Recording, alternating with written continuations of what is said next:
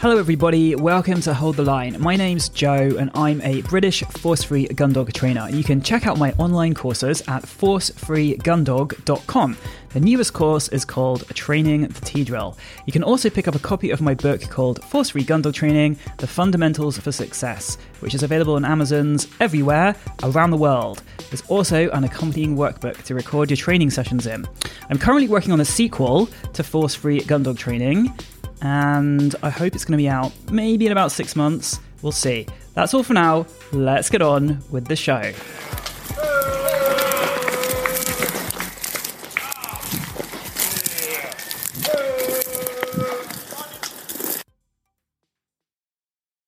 Train your gun dog without force or fear. Motivate and educate. Hold the line is here. Prevention, repetition, generalization, motivation. Hold the line. Hello, everybody. Welcome back to Hold the Line. This week, I'm going to be talking about adolescence. Rosh, my Weimaraner puppy, is now seven months old and she is in the throes of deep adolescence, if that is such a thing.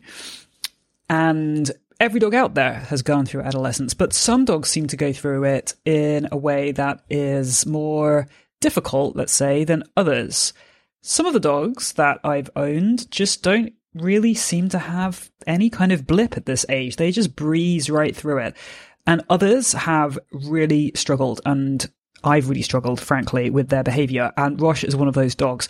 So I'm going to talk a little bit about this. I am going to talk about Rosh and what we've been experiencing, both before this time, the problems and difficulties, and what I've done to try to help uh, address the situation.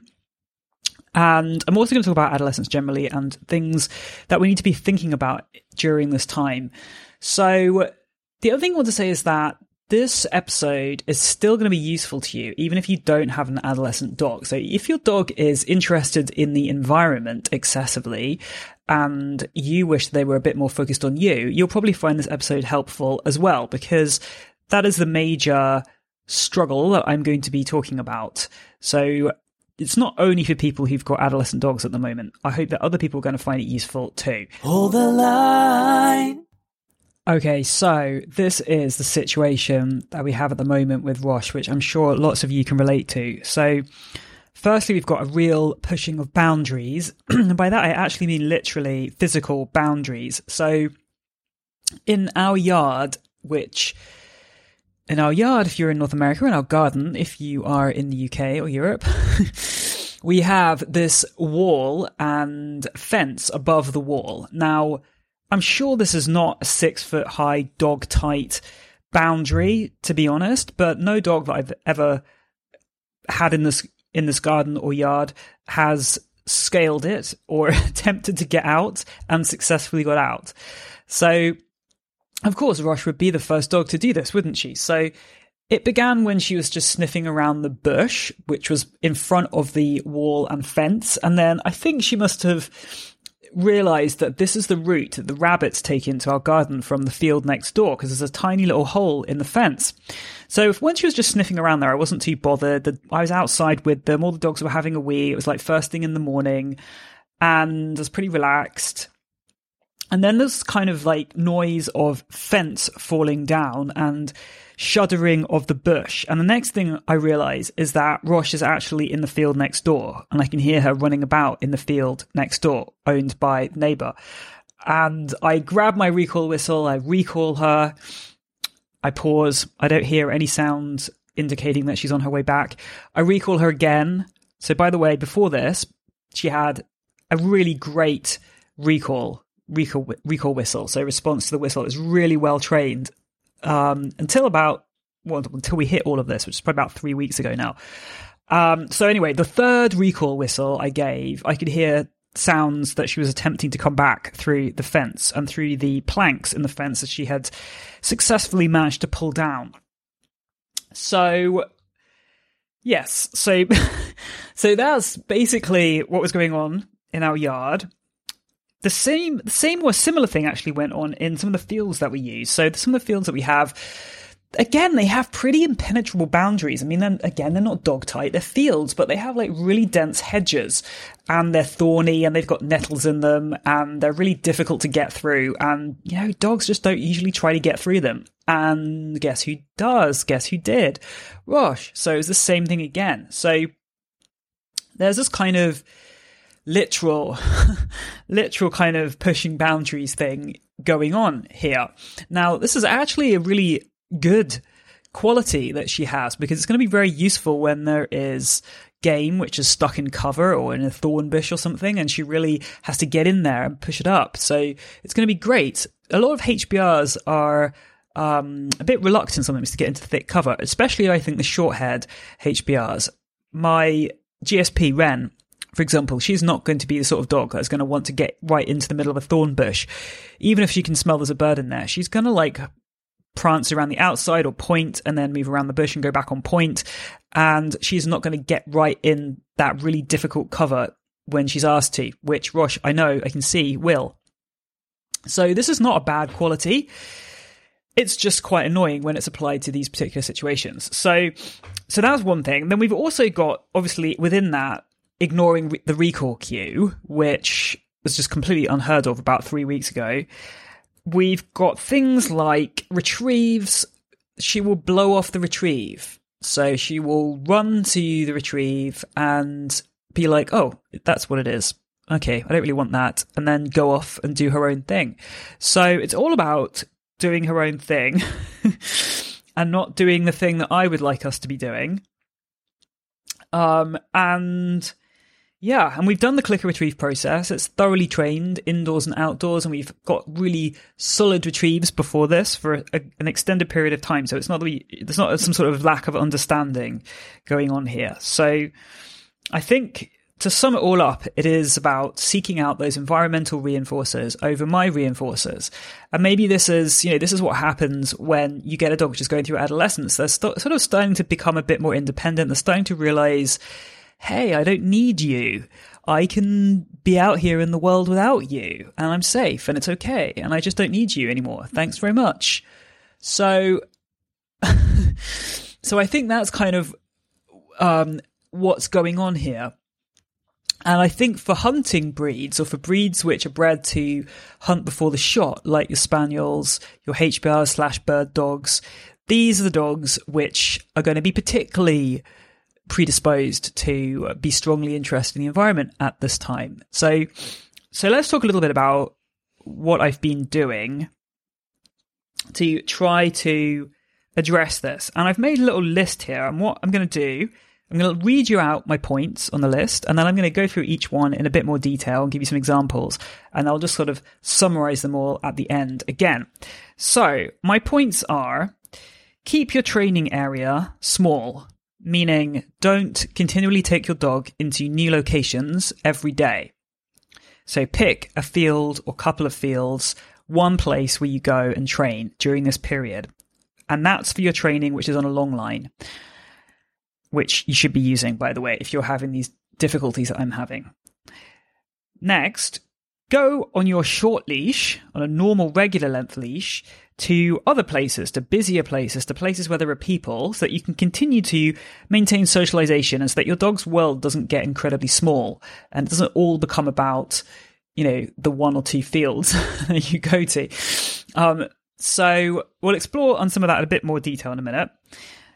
Think about weaving together the environment and you, the environment and you, the environment and you. So it's not the environment versus you because you'll never win that. You'll never beat that. You'll never be more interested in the environment. But it's about engage with the environment and then engage with me and then you get released back to the environment and then you engage with me a bit and then you get released back to the environment and so it's almost like we're weaving these two things together so they, be- they become one texture one fabric rather than a versus b next do you have a motivation problem or do you have a a problem involving disengagement from the environment. And I'll tell you in a minute how to know which you have. Don't introduce game if your dog is having a tough adolescence. So if you've got a dog which breezes through adolescence and doesn't have any problems, then you can probably introduce game at this time if everything else is going according to plan. But if you've got a dog which is showing signs of being more interested in the environment than in you, this probably isn't the right time to introduce game if you want to train in a force free way because you're just going to put even more emphasis on all the amazing stuff out there in the environment that isn't you. Rain on their parade. So I'm going to tell you exactly what I mean by that. And that's quite an interesting one. So I will unpack that in a minute. And lastly, be very, very happy when they do even the smallest thing well. So, you know, be ridiculously ecstatic and praise them and be really excited, even though the thing they've done is frankly pretty rubbish compared to the standards of what they were doing about three weeks ago or whenever it was before adolescence hit. Just be really happy and really excited about those small successes and act as if they are major achievements. Make your dog feel good about themselves. So we're going to kind of unpack some of those things in a little more detail. Hold the line. Okay, so the first point keep your training area small. There's two ways to talk about this. One is the actual physical space that you're using. So not moving to a new place every day. So, for example, you wouldn't be like, I know, let's have a walk at the river today, and then tomorrow, let's go to these woods, and then the next day, let's go to these fields, and the next day, let's go explore this place over here. That's just continually changing up the environment, and it's going to be this smorgasbord of amazing stuff on a daily basis for your dog, and they're just going to be more encouraged to go explore the environment more and more and more, and you'll probably lose control of them more and more and more accordingly. So, so the first thing to say is choose a spot which is going to allow you to do a decent amount of training and which preferably doesn't have other dogs or people in. So if you've got a field, if you've got access to a field, two fields, something like that, which you can use during this time. That is a perfect place to do most of your training, most of your gun dog style, most gun dog type training. So the training that involves the dog being at any distance away from you.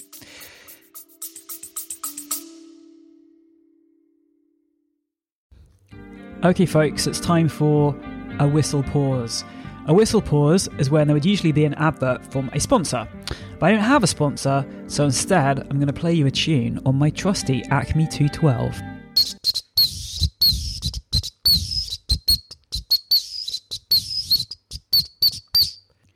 Now, the tune there is slightly hampered by the fact that the 212 is just one pitch, but I hope you can appreciate the rhythm.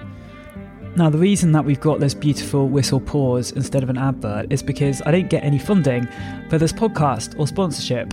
I record it, edit it, upload it myself, and I pay for the server. I don't want to get a sponsor because then I have to promote whatever business is sponsoring me. And apart from the fact that I think that most dog products are bollocks, I would lose some of the independence and the freedom that I have at the moment to say whatever I want to say about whatever I want to say it about. But if you want to support me, and if you like this podcast, then there are some ways that you can support me, which will also benefit you, I hope. So you can check out the online courses I make, which you can find at forcefreegundog.com. And you can also check out my book, Force Free Gundog Training, and the accompanying workbook for it, which is a planner called The Workbook. You can get both of these from Amazon wherever you live in the world. So I really hope you can support me and check out some of this material. Anyway, that is the end of today's Whistle Pause. Let's get back to the show.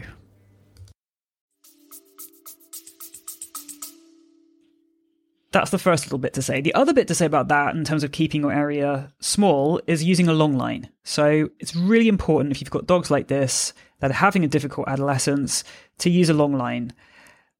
If you don't use a long line, you've got no way of disengaging your dog from the environment. So, should you recall your dog and they choose to ignore you, you can't do anything about that. They're at a distance away from you. And that's it. you can go try and catch them, but good luck with that once they realize what it is that you're attempting to do. And everything will just go a bit pear shaped. So, you need to have that long line on. That is just not negotiable. In fact, it's a big part of the training, which I'll talk about a little bit in a minute. So, it's essential that you've got a long line on your dog and that you're you have a limited area to train in. Most important things to say. next, trying to read my handwriting here. Oh, go number two. Go on a short leash to busier places to maintain socialization. So it's important that we remind the dog that the world is a big place and there are lots of interesting things in it, and that the whole world doesn't become these two fields for your dog for months. So, in order to remind your dog that there are other people and there are dogs and there's stuff out there, you're going to go somewhere where your dog is going to be on a short leash. So, they're not going to have access to this stuff because they're going to be with you and you can, you know, click and treat attention on you, or you can do look at that if they're particularly distracted. You can use these distractions in any way that you want to use them.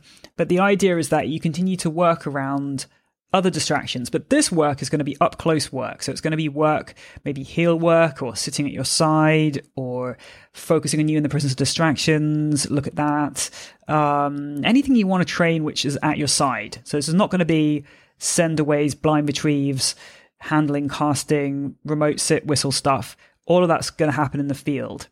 So I tend to go to the field and do a sort of gundoggery session in the field and then I go to a place where there are going to be people milling around outside. Um, could be like a little cafe, a beach cafe, um, a, a, busy car park, like somewhere where there's going to be some stuff, some life going on, basically. And then I do some more up close control work there. Not very much. You don't need to do lots of that. You just need to remind the dog that that exists and that all that stuff is still out there.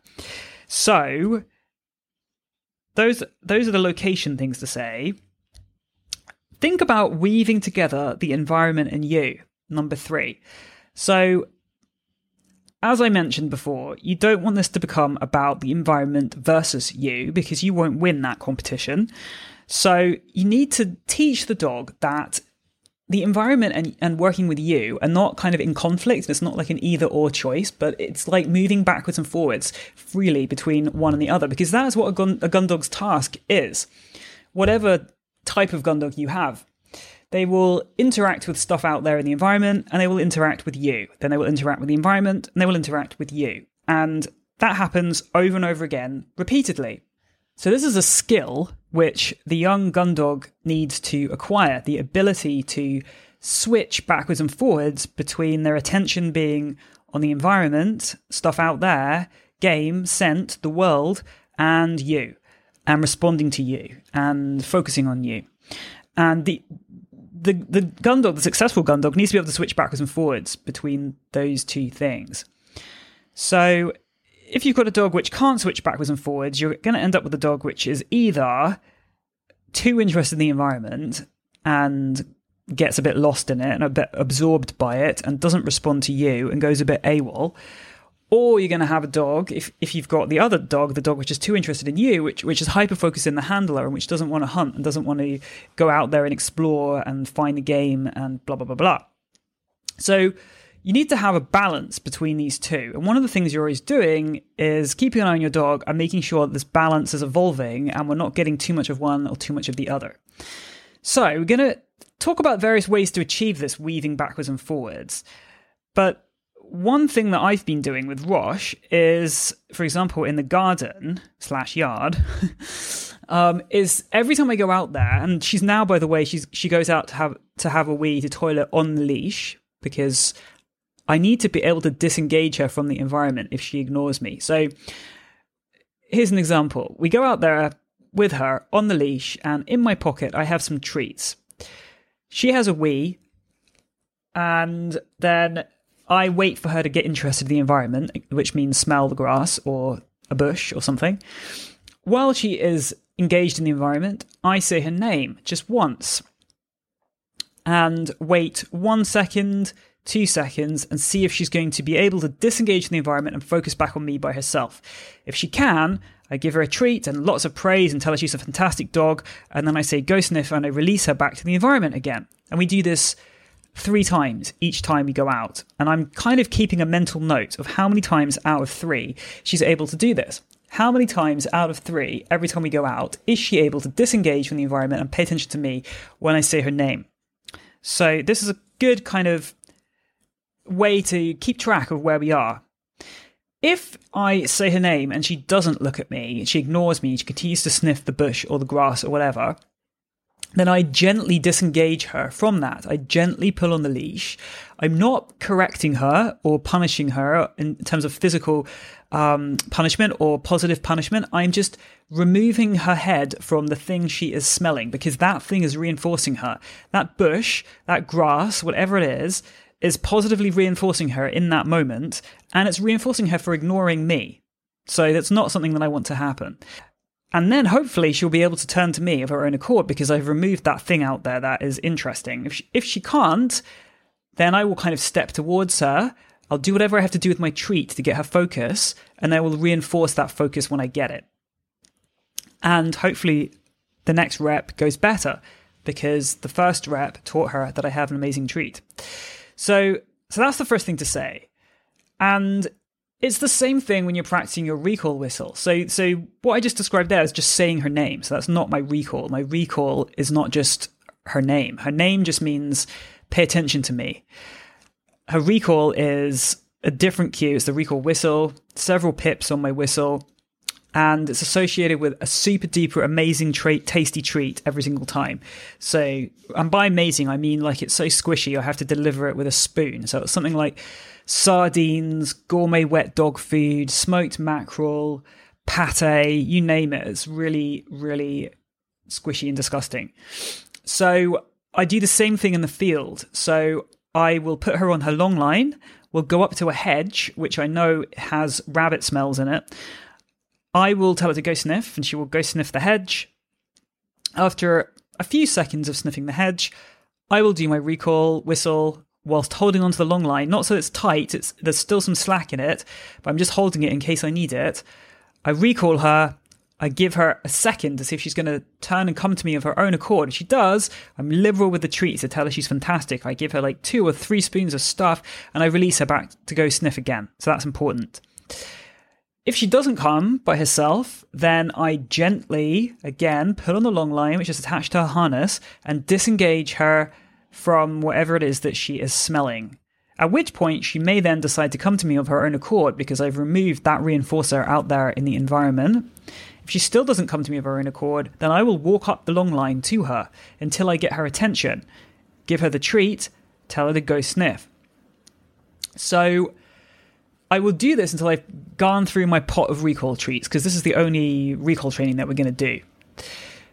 If I get three consecutive excellent quality recalls from her, then I will drop the long line on the floor and I will say, go play, and I will let her run further within this area because I kind of feel like I have that connection with her. She's responsive enough to me.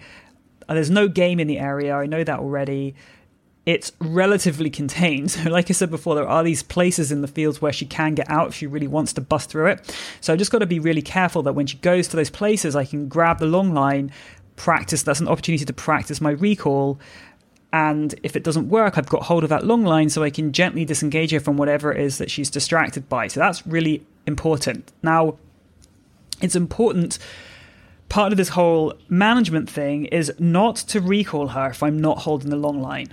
So if you know she just disappeared out of sight and i wasn't earth-shatteringly worried about her being in immediate physical danger like there's, there's, no road there for example she's just disappeared behind some bushes or something i wouldn't recall her because i can't do anything if she doesn't come. I can't grab the long line and pull her gently away from whatever is reinforcing her so i can't do anything about it. So it's best not to use my recall cue in that situation because i'll just teach her that it's possible to hear it and ignore it so I wouldn't use it. I would quickly go and try and find the end of the long line. um, and if I couldn't do that, I would just I could I could call other things. I could say, "Hey, puppy, puppy, where are you?" I could just call anything, but I'm not going to use my special, super duper amazing recall whistle. So that's this is the sort of thing that I mean about weaving together the environment and you. Now, one thing it's really, really important to stress here in all of this is that every time the dog is released back to the environment, so every time I say go sniff, or if I say go play, that the dog is offering me her attention before I say that. So if the dog is on the lead, focused outwards at the environment, I wouldn't say go sniff or go play. I'm waiting for the dog to look at me, offer me focus and attention. I'm going to catch that with my go play or go sniff cue. And this is somewhere something which a lot of people um, go wrong with when they start to do go sniff or go play, for example. So they don't wait for the dog to look at them and they don't time their go play or go sniff for that moment when the dog is looking.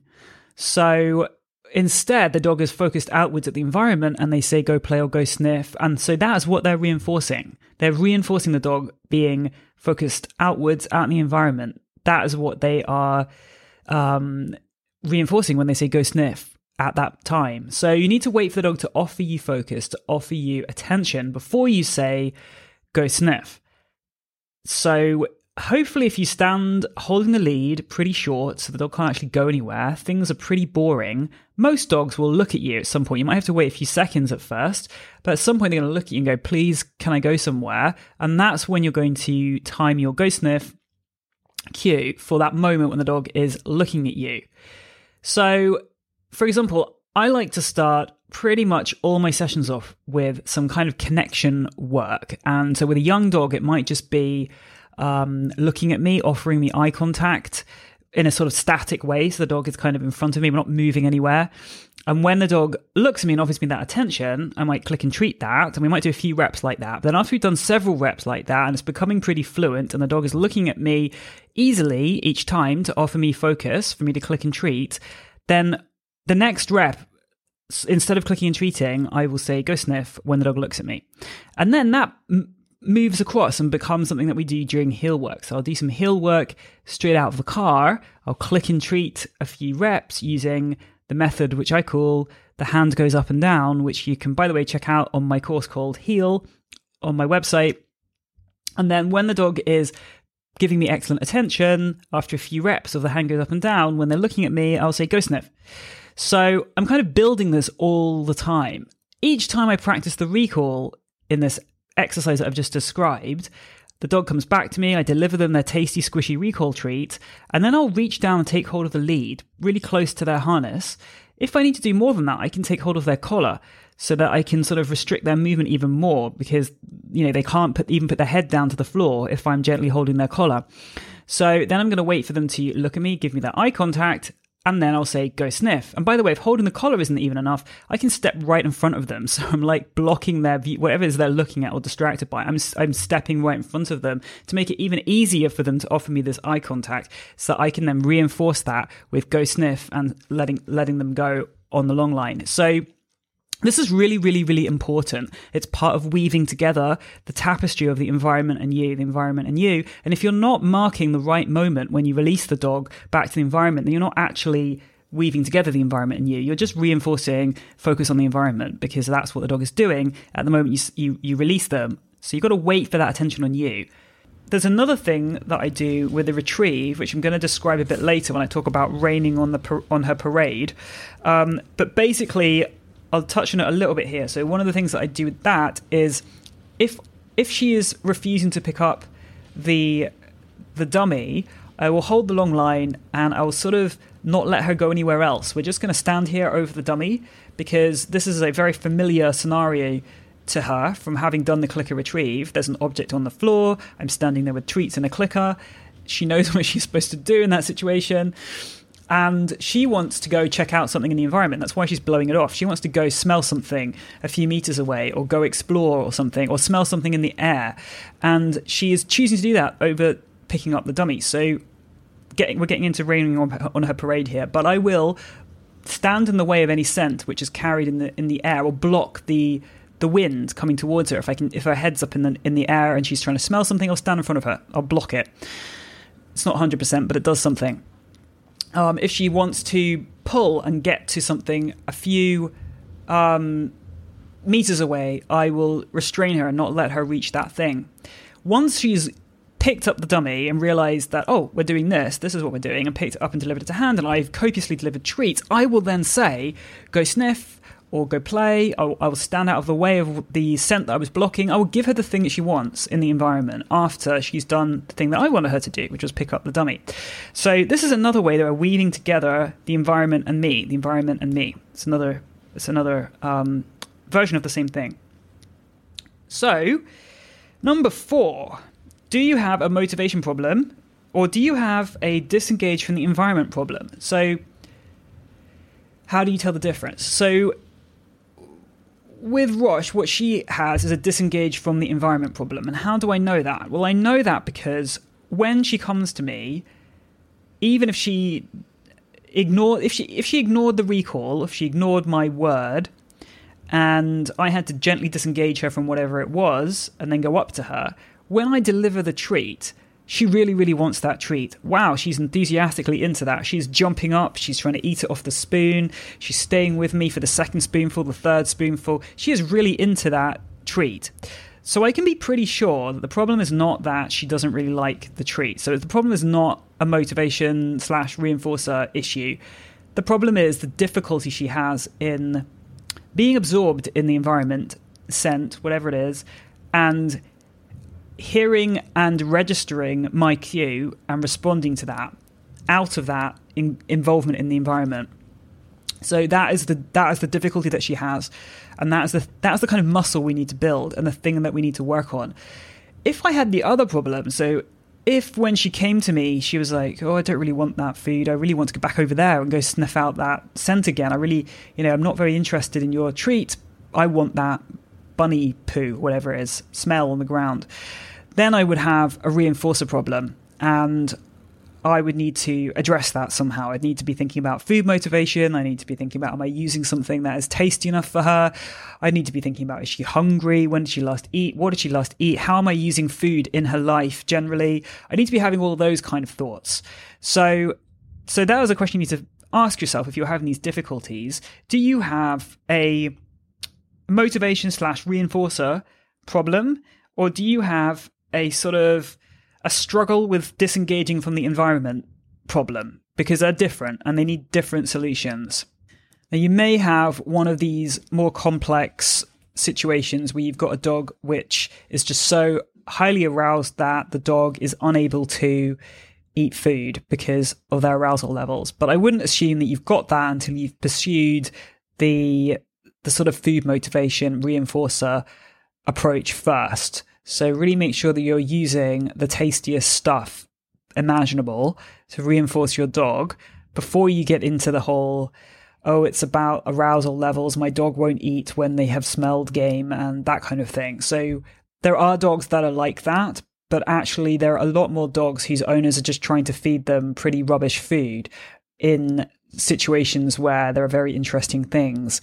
So I would firstly address address it as a motivation if, issue if you're experiencing that problem. And now, this is where there would usually be an advert if I actually had adverts on this podcast. Okay, folks, it's time for a whistle pause. A whistle pause is when there would usually be an advert from a sponsor, but I don't have a sponsor. So instead, I'm going to play you a tune on my Acme 212. The Acme 212 I'm playing this week is an orange Acme 212. I think this was a gift because it would not usually be my choice of color. Anyway, here it is.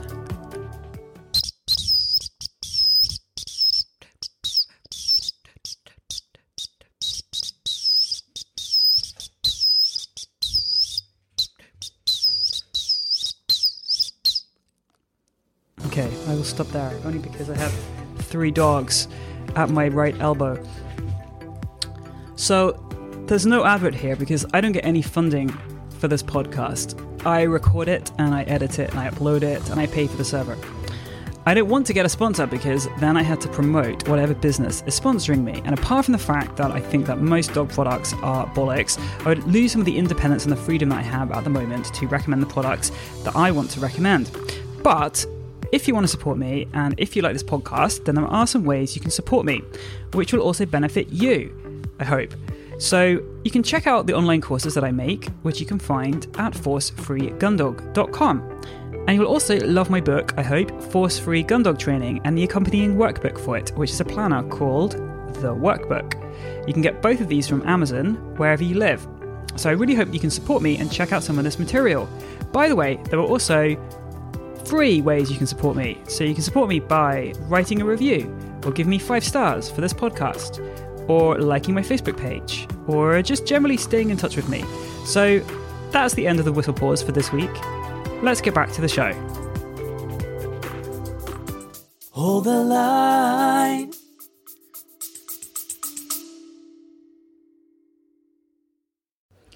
I'm going to interrupt this fabulous discussion to bring you today's whistle pause. Whistle pause is where an ad break would usually be, but I don't have an ad break. I just have me and my whistle, my trusty T12, on which I'm going to play you a tune.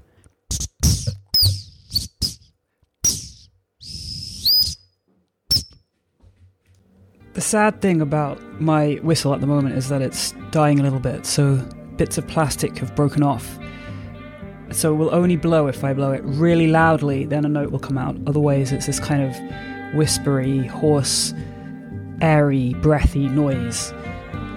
So I've got another whistle on order, and I'd like to reassure you that the, the whistle pause will improve in quality in future episodes. Now, the reason we don't have an ad break here and you have this whistle pause instead is because I don't have a sponsor. I don't want a sponsor because I want to be completely free to recommend the products I want to recommend. And I don't want to have to recommend a product that I don't believe in or love in order to get sponsorship. So there are some ways you can support me though, because otherwise it is just me making this podcast. So, if you like this podcast, there are some simple things and free things that you can do. One is to share it and to tell other people about it, and to post it on social media, and to promote it whenever you can. The other thing you can do will benefit you as well, I hope. You can check out some of my courses my online platform, forcefreegundog.com. And you can also check out my book, Force Free Gundog Training and the accompanying workbook for it, which is a planner called the Workbook. You can get both of these from Amazon wherever you live. That is the end of today's whistle pause. Let's get back to the show.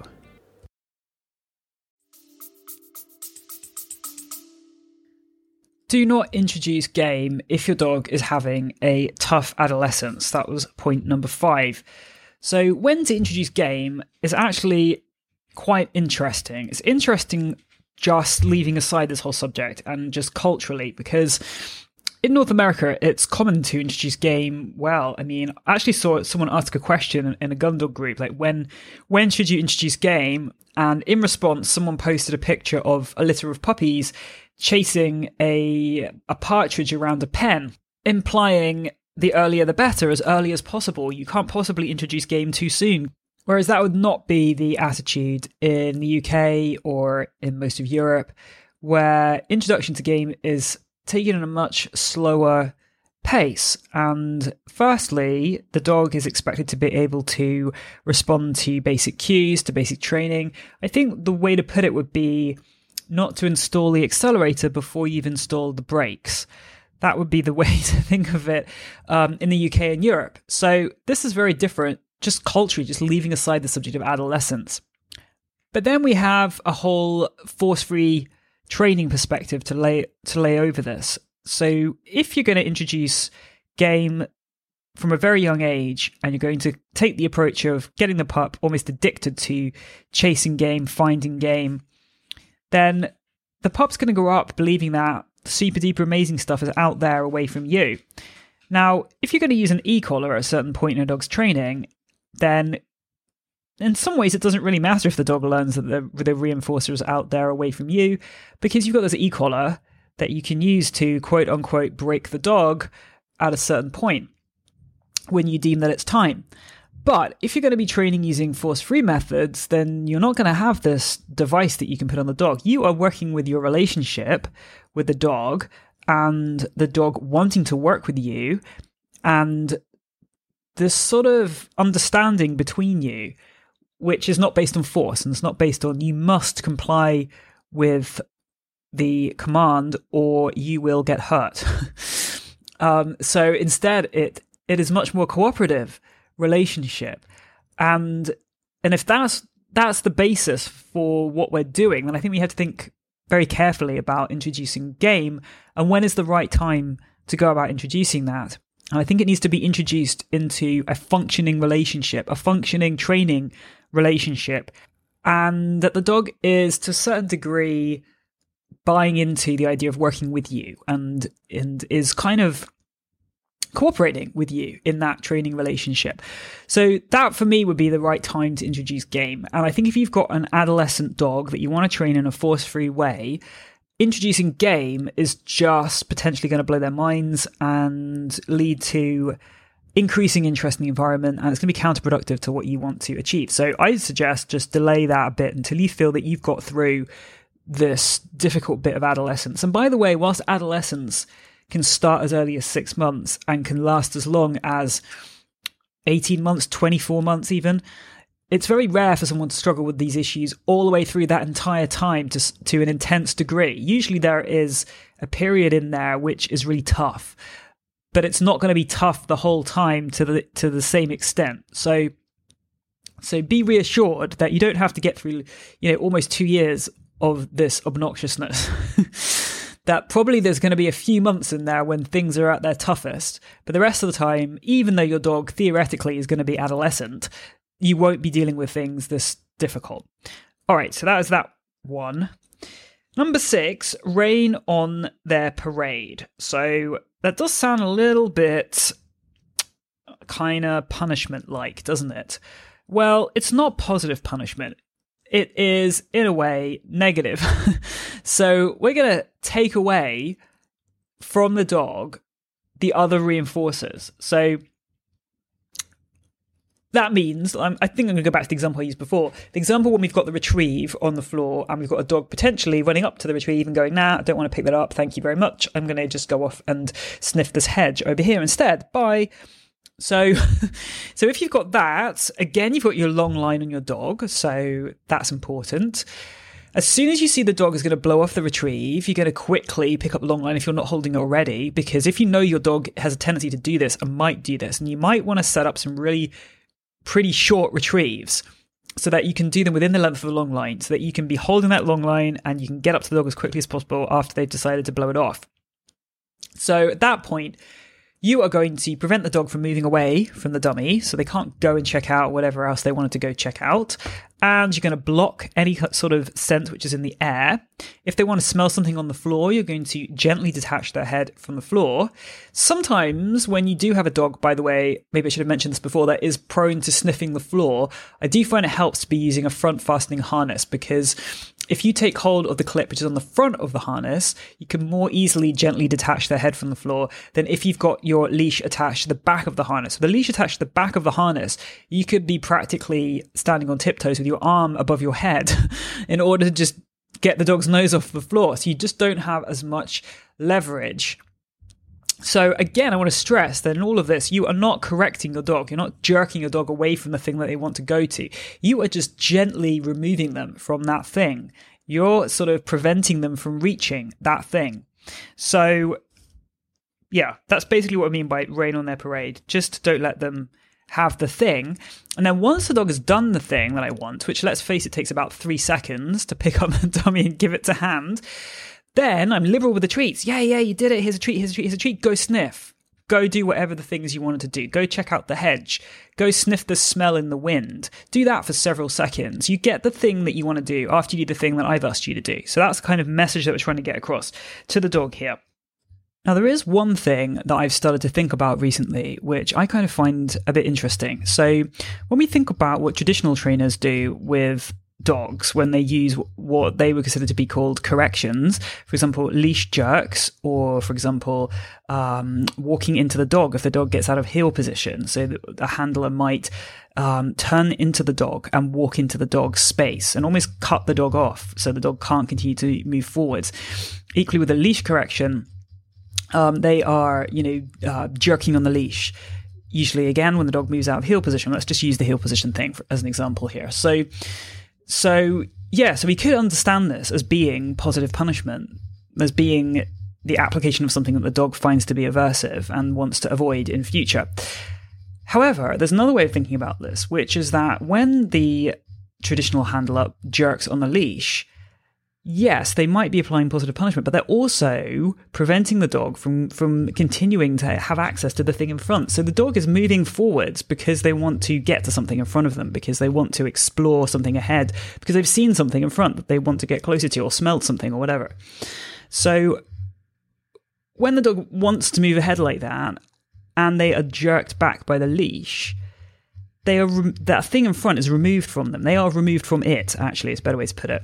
Um, equally, if the handler were to turn and walk into the dog, the dog is kind of blocked from going forwards and and stopped from getting access to that thing in front. So one of the things that I want to kind of put to you and suggest is that perhaps part of the reason why what traditional trainers consider to be corrections Perhaps part of the reason that they work is not the pos- positive punishment part of them, but it's the fact that they also remove that thing out there in the environment that the dog wants to get to. Does that make sense? So, in terms of learning theory, it's negative reinforcement. So, that part of things, the negative reinforcement part of corrections, if you like, we can definitely use as force free trainers. So we can definitely prevent the dog's access to stuff that they want to have access to. So this is one thing I want to put to you all to kind of experiment with a bit. Not correcting your dog, but really trying hard to think about stopping the dog's access to stuff which is reinforcing behaviors that you don't like. Because I think, my theory at least, is that a lot of the reason why traditional trainers find corrections to be useful, or meaning that they influence behavior, isn't the positive punishment part of them, which is what they think is happening, but it's actually the negative reinforcement part of them, which force free training can absolutely use and should use. And part of being good at force free training is being able to identify the reinforcers around you in the environment and to use those. So I think that makes sense. Anyway, let's get on with my other points.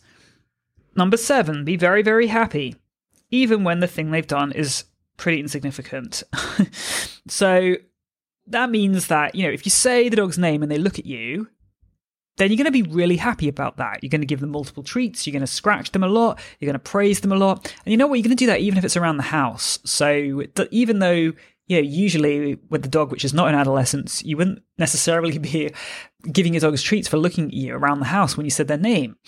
But yeah, you're gonna. I, I would recommend you do that with a dog which is in adolescence. So you, you are going to make the dog feel good about themselves, make the dog feel successful, make the dog feel like they can do this. This is a good thing to do working with you and getting your your reinforcers, your praise. This is a a great thing for them to want to do. It pays to do this. It's great to do this. And that's the kind of message you're trying to instill.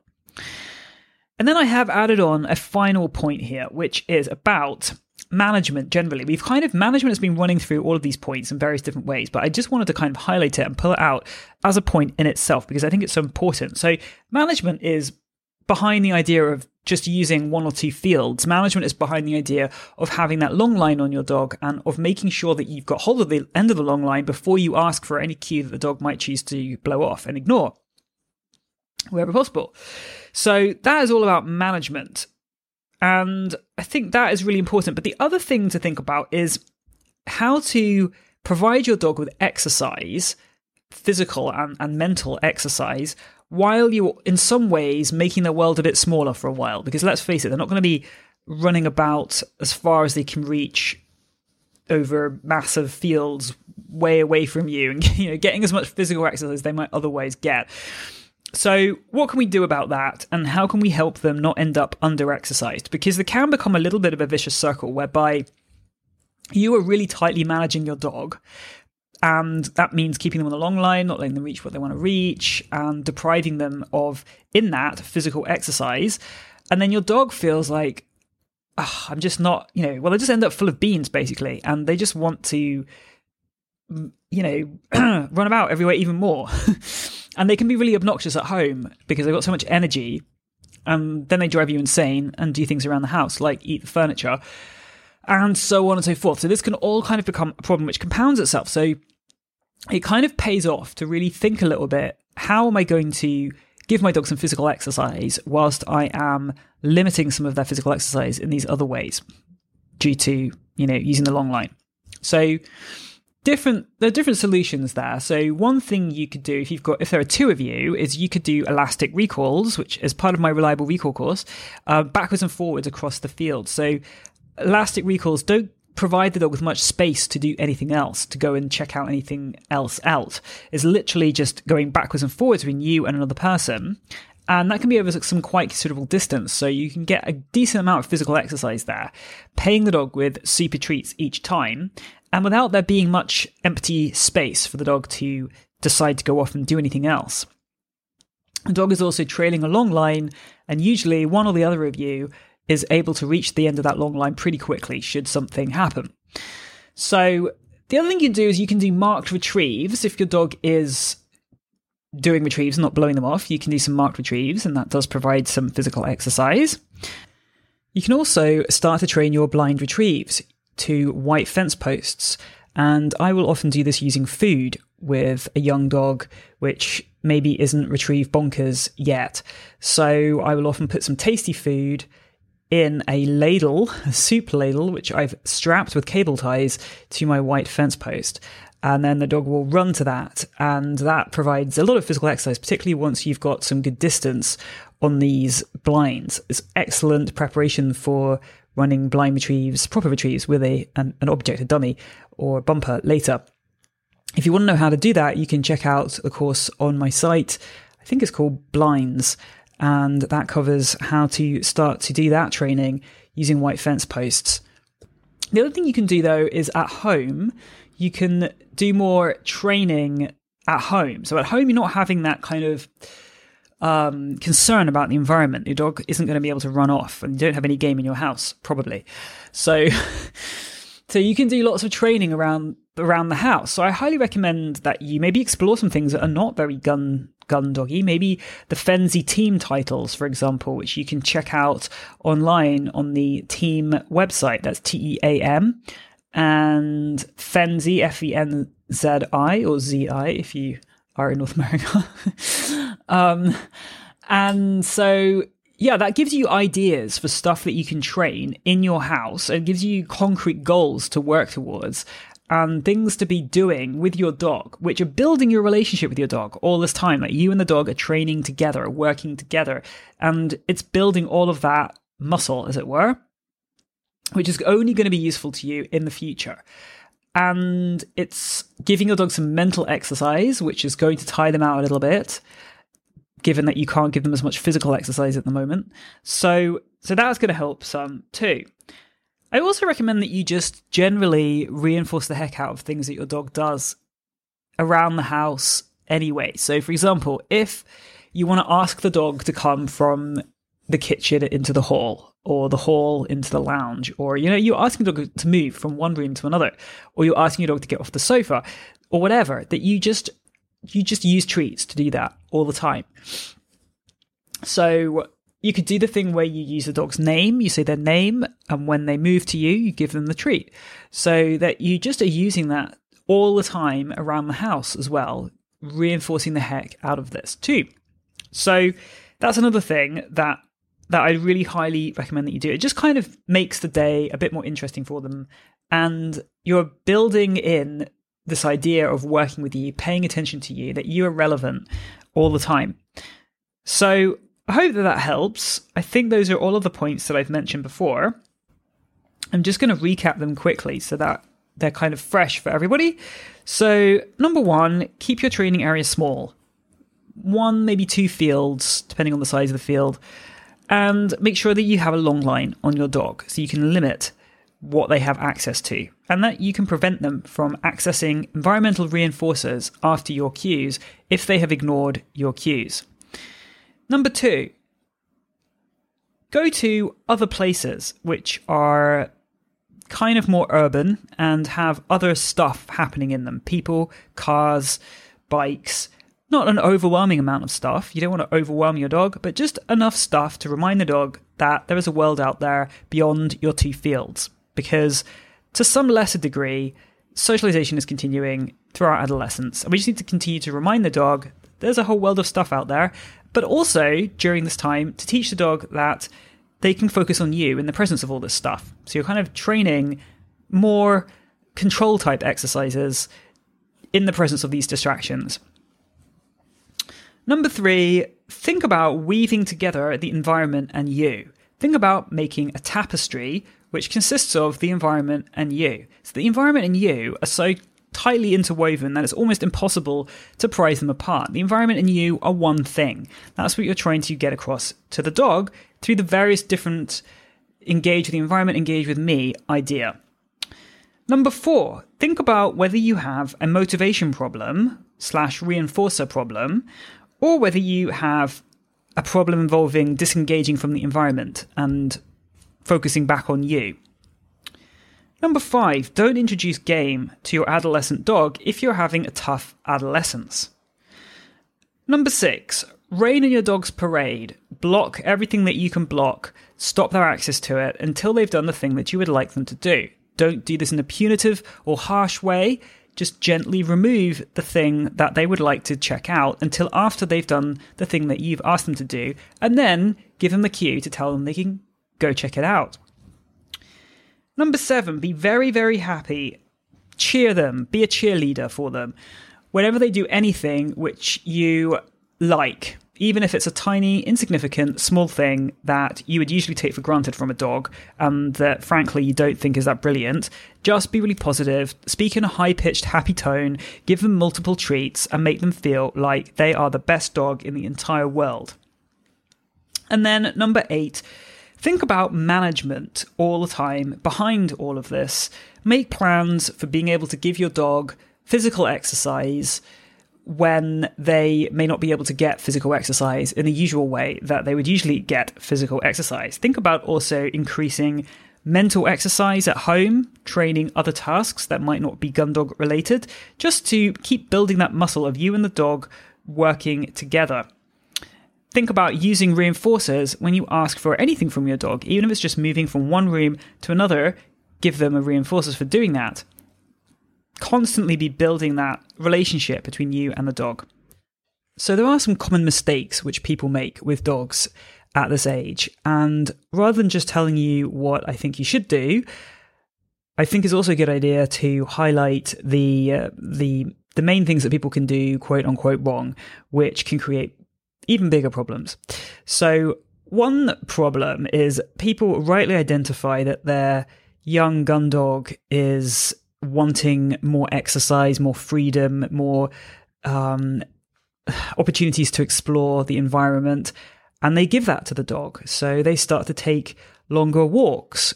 Hate the word walks, by the way. I'm going to use it there because I think it's applicable and relevant.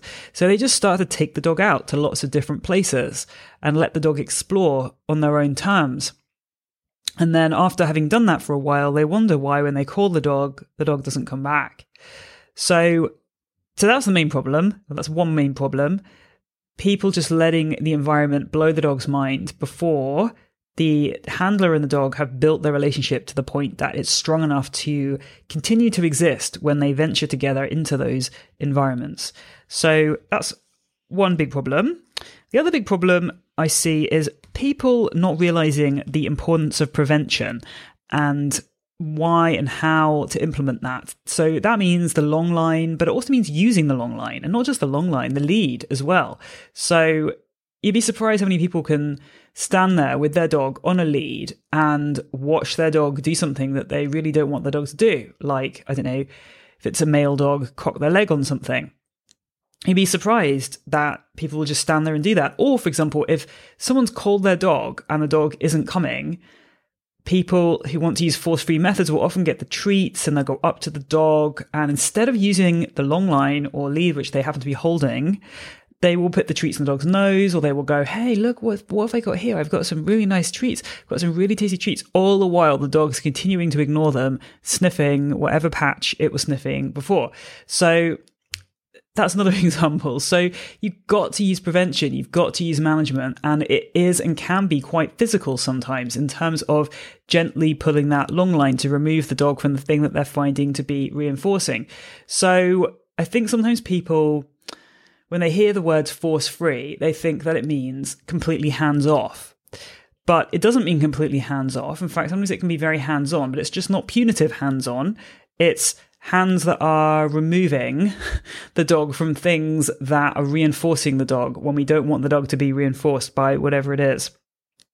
So, yeah, so so yeah, I mean, another little example there just has just come to mind is after I've recalled Rosh and I've given her her recall treat. I then want her to look at me and offer me eye contact before I release her to go back to the environment again. So part of the things that I wanted, I don't want her to grab the recall treat and run off, having not really engaged with me in any way. I want her to acknowledge me and I want her to uh, wait for my release back to the environment so that I'm getting properly woven in here. I'm not just I'm not just a treat dispenser.